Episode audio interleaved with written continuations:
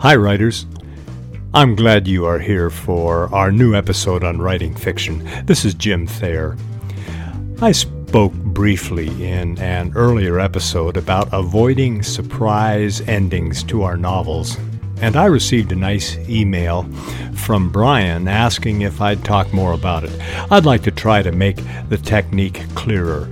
So, our topic is the need to avoid surprise endings. What does that mean? Surprise endings in fiction usually do not work. That is, endings that are a complete surprise. The literary agent Donald Maass has written, quote, Keeping a secret from the reader for hundreds of pages is a trick almost impossible to pull off. That's Donald Maass. Here is Raymond Obstfeld, the novelist. Writers either make the surprise too unpredictable or too obvious. What's especially annoying about this kind of ending is the intrusion of the writer's smug sense of being clever. That's Raymond Obstfeld. A surprise ending, and I'm talking about a complete surprise, is one writers should avoid.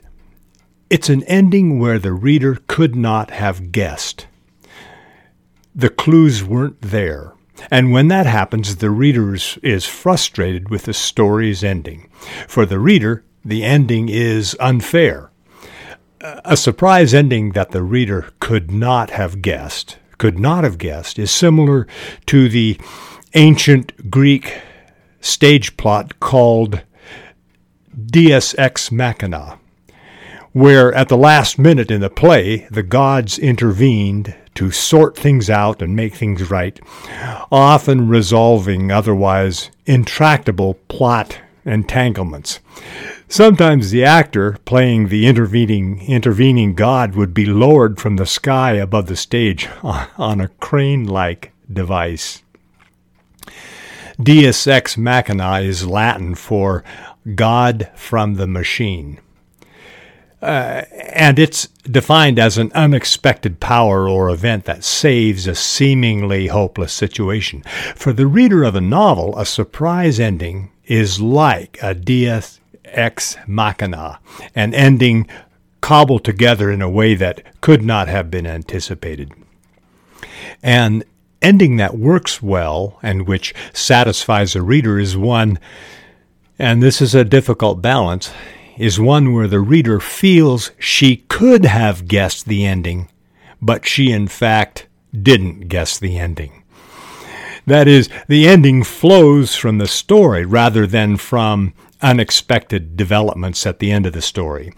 And this formula applies not just to thrillers and mysteries and horror, but to almost all novels in all genres. Even in genres such as romance, where most of the time the ending reveals that the romance worked and it's a happy ending, or in thrillers where most of the time the good guy wins and the bad guy loses, the readers don't want the ending telegraphed to them before they get there. And it's our job as writers to make sure it's not telegraphed. An example of an ending that works is Sara Gruen's terrific Water for Elephants. I'm not going to give away the ending because if you haven't read it, you deserve the pleasure of the novel and its ending. The ending is not, is not foreseen. That is, the reader, at least most readers, won't have seen it coming. The ending's a surprise. But it isn't the kind of surprise ending I'm cautioning against because the ending of Water for Elephants makes perfectly logical sense given the plot, and the author has laid enough real clues and enough misleading red herrings so that the reader at the end of the novel smiles at the plotting. What a surprise! But the reader doesn't feel that Sara Gruen was cheating. The clues were there. And if the reader fell for the red herrings, all the better. Another example is Where the Crawdads Sing. Here, too, I'm not going to reveal the ending.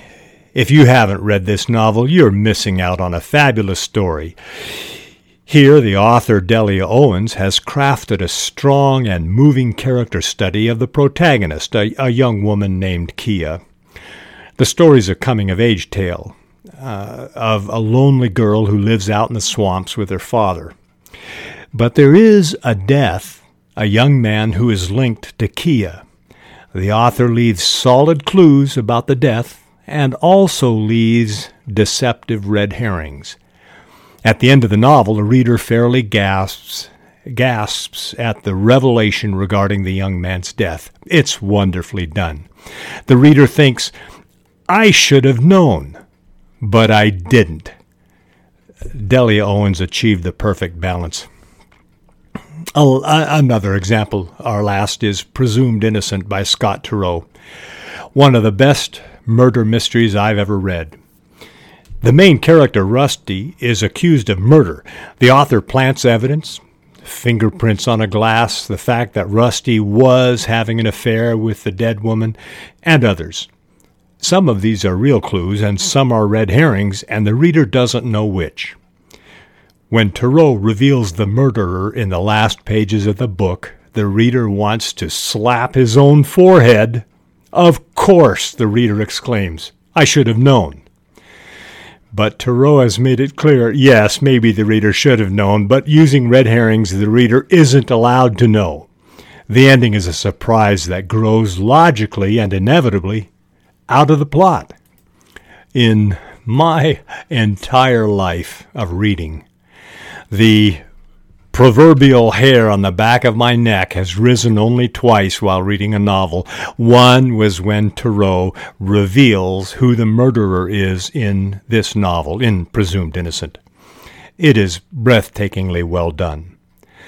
And the other time was when I was a teenager reading Bram Stoker's Dracula, when the narrator doesn't really know if all the rumors about Count Dracula are true they're probably just rumors. And then the narrator spots Count Dracula crawling down the exterior castle walls, head, head first like a lizard. Yeah, those outrageous stories about something not being quite right in this Transylvania castle might be true. Wow, what a scene. Uh, uh, placing red herrings is important in reaching an ending that surprises the reader, but shouldn't be a surprise given that the clues and red herrings were in plain sight to figure out. The phrase red herring might sound as if it applies only to detective stories and murder mysteries, but it it applies to all genres, and red herring should should be applied in in all genres. Uh, as you know, a red herring is a false clue. Is there a rule we writers should follow regarding red herrings? Yes. They should be fair to the reader. That means a couple of things. A false clue should not be so contrived as to leave the reader angry that he fell for it, uh, which is to say, the false clue must flow from the story and, and not represent a, a big detour in the novel.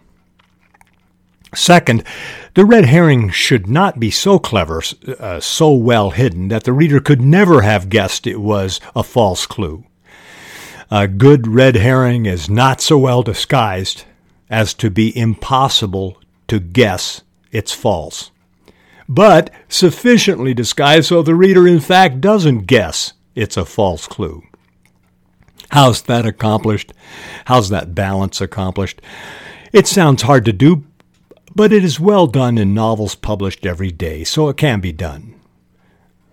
And third, red herring should be explained by the end of the novel. How did the red herring come to be? And the reader should learn how it was false. It seems to me that a carefully plotted novel will naturally avoid surprise endings because the author has plotted sequentially uh, A, then B, then C, then D, and so on.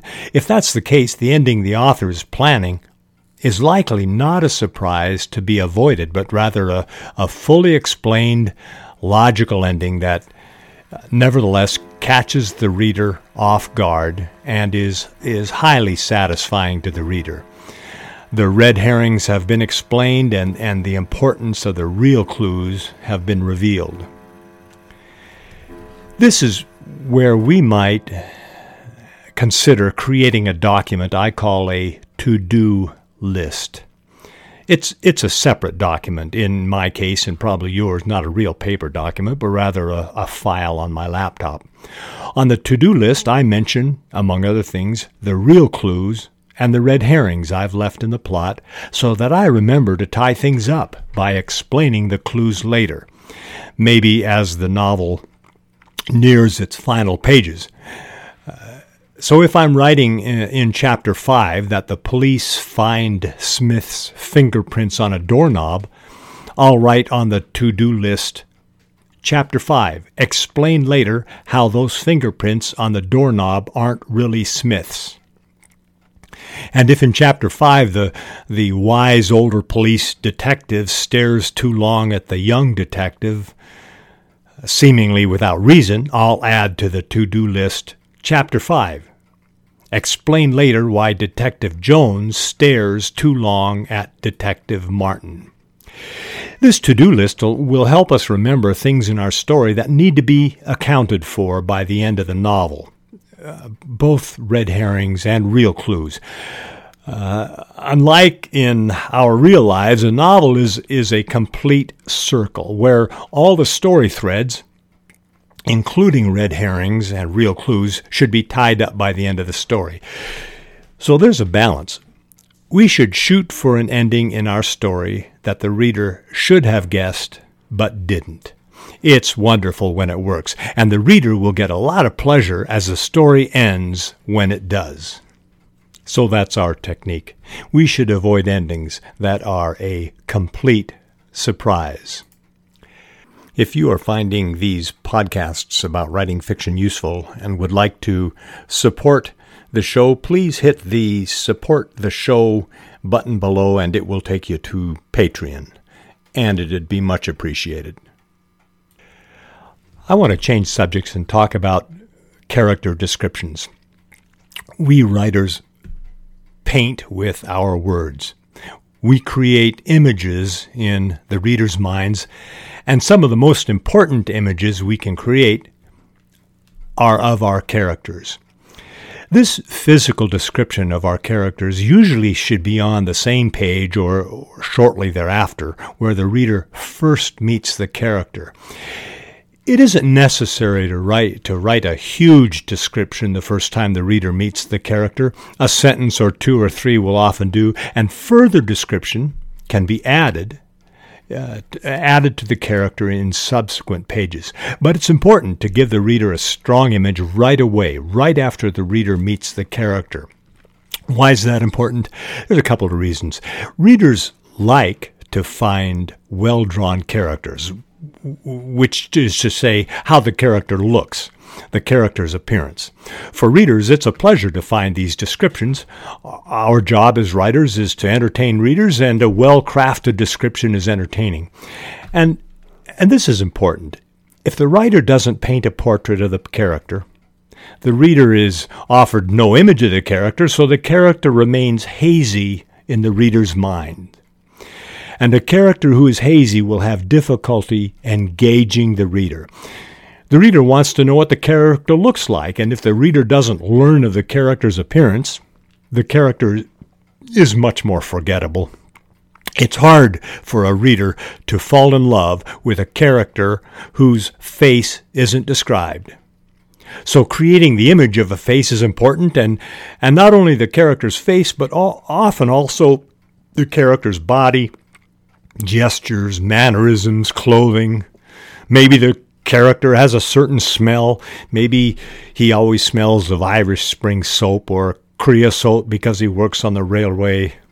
Maybe he smells of a dog because he owns a bloodhound.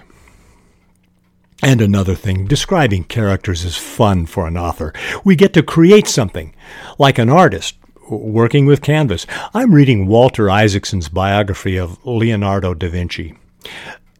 In Leonardo's notebooks, which he carried all the time with him, often hanging from his belt, Leonardo would draw characters he had come across in the street, sometimes just stopping in the street, drawing. he dashed off these wonderful drawings in his in his notebooks. We can be like Leonardo. We'll build a character for the reader, except we'll do so with words. Uh, writing clear and fresh and memorable descriptions of a character is fun for the writer. I get enthused about the craft of writing, and maybe you do too, when I come across particularly fine prose. Let me read some character descriptions from famous novels which may fire us up to add character descriptions and to improve our characters' descriptions. Listen to how these authors build a portrait of their characters. Here is Robert Louis Stevenson's in Treasure Island describing Billy Bones. I remember him as if it were yesterday, as he came plodding to the inn door, his sea chest following behind him in a hand barrow, a tall, strong, heavy, nut brown man, his tarry pigtail falling over the shoulder of his soiled blue coat, his hands ragged and scarred, with black broken nails, and the saber cut across one cheek, a dirty, livid white.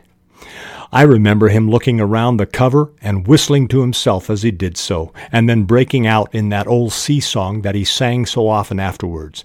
Fifteen men on a dead man's chest, yo ho ho, and a bottle of rum. In a high, old, tottering voice that seemed to have been tuned and broken at the capstan bars. Wow, that's wonderful writing. Here is Stevenson again a few pages later describing Pew, that's P E W. I was standing at the door for a moment, full of sad thoughts about my father, when I saw someone drawing slowly near along the road. He was plainly blind, for he tapped before him with a stick, and wore a great green shade over his eyes and nose, and he was hunched as if with age or weakness, and wore a huge old tattered sea cloak with a hood that made him appear positively deformed. I never saw in my life a more dreadful looking figure. He stopped a little from the inn and raised his voice in an old sing song, addressed the air in front of him. Will any kind friend inform a poor blind man who has lost the precious sight of his eyes in the gracious defense of his native country, England, and God bless King George? Where or in what part of this country he may now be. Because of these descriptions, Stevenson's characters leap off the page.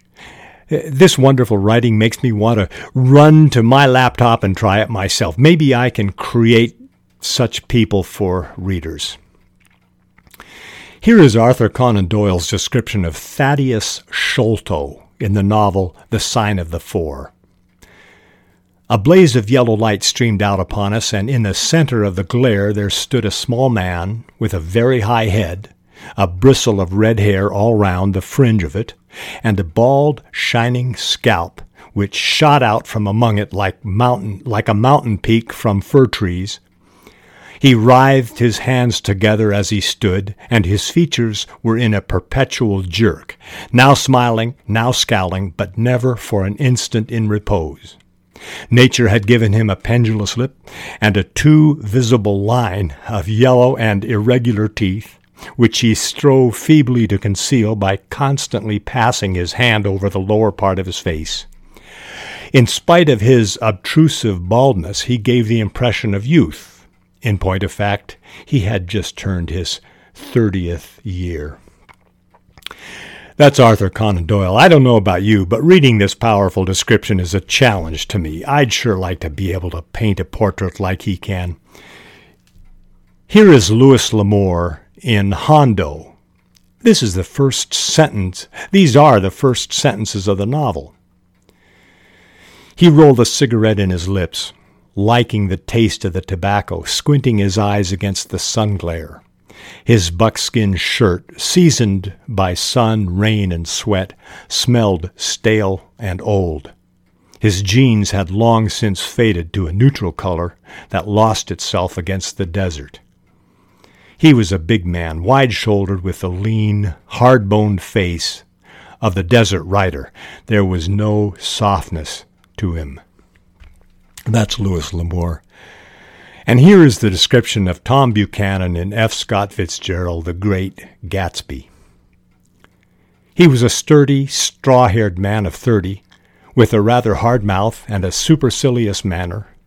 Two shining, arrogant eyes had established dominance over his face and gave him the appearance of always leaning aggressively forward. And this is Abbe Faria in Alexandre Dumas's The Count of Monte Cristo.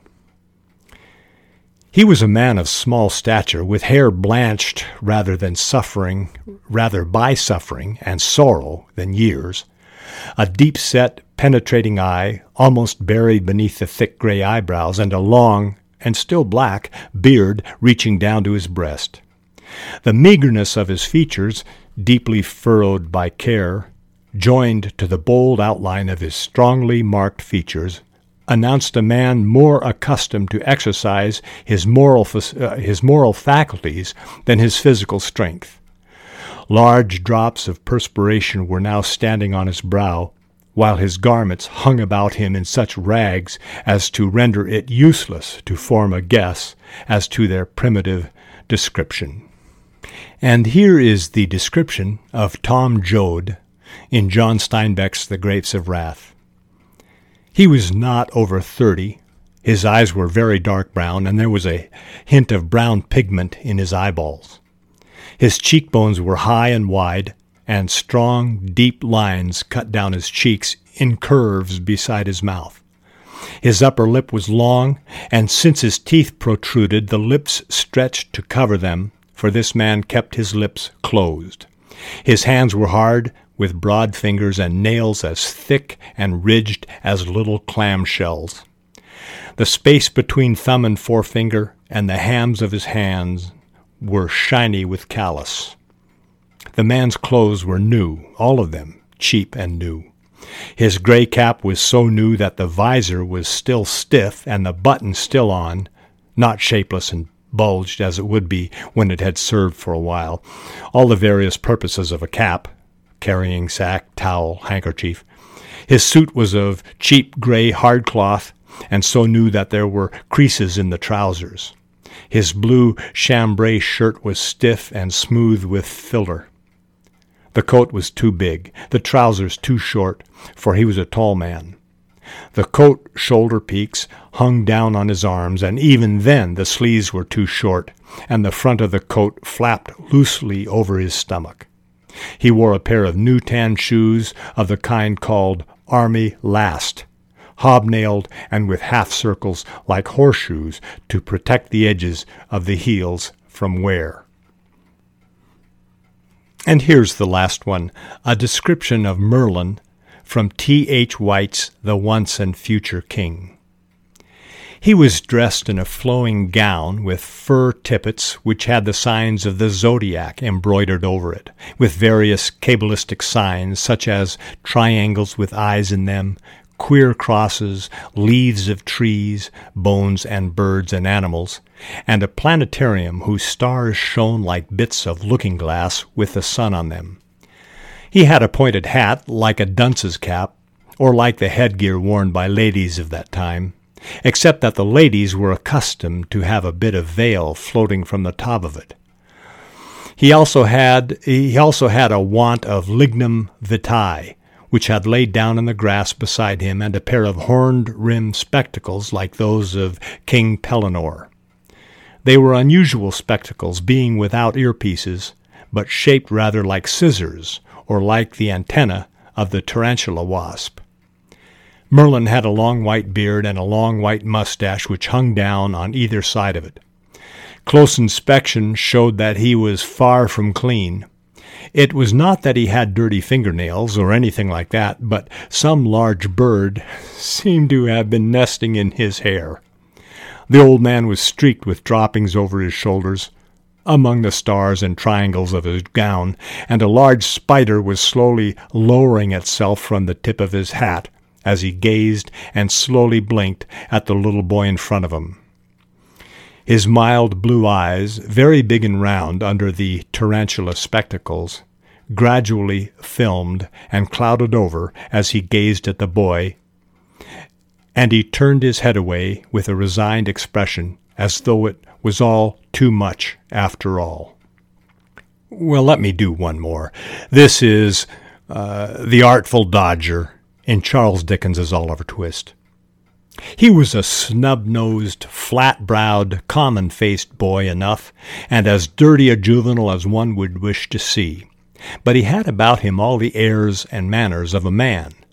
He was short of his age, with rather bow legs and, a, and little sharp, ugly eyes.